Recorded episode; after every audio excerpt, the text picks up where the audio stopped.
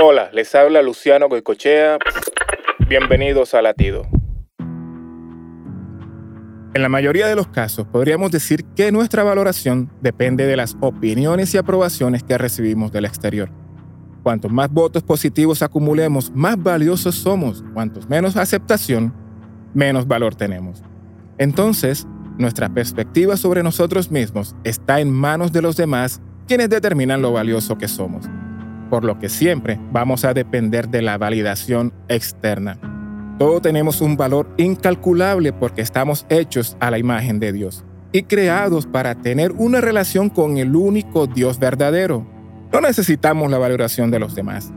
Recuerda que nuestro valor no es ganado, nuestro valor es un regalo de Dios. Para escuchar más latidos, visita salvationarmyradio.org.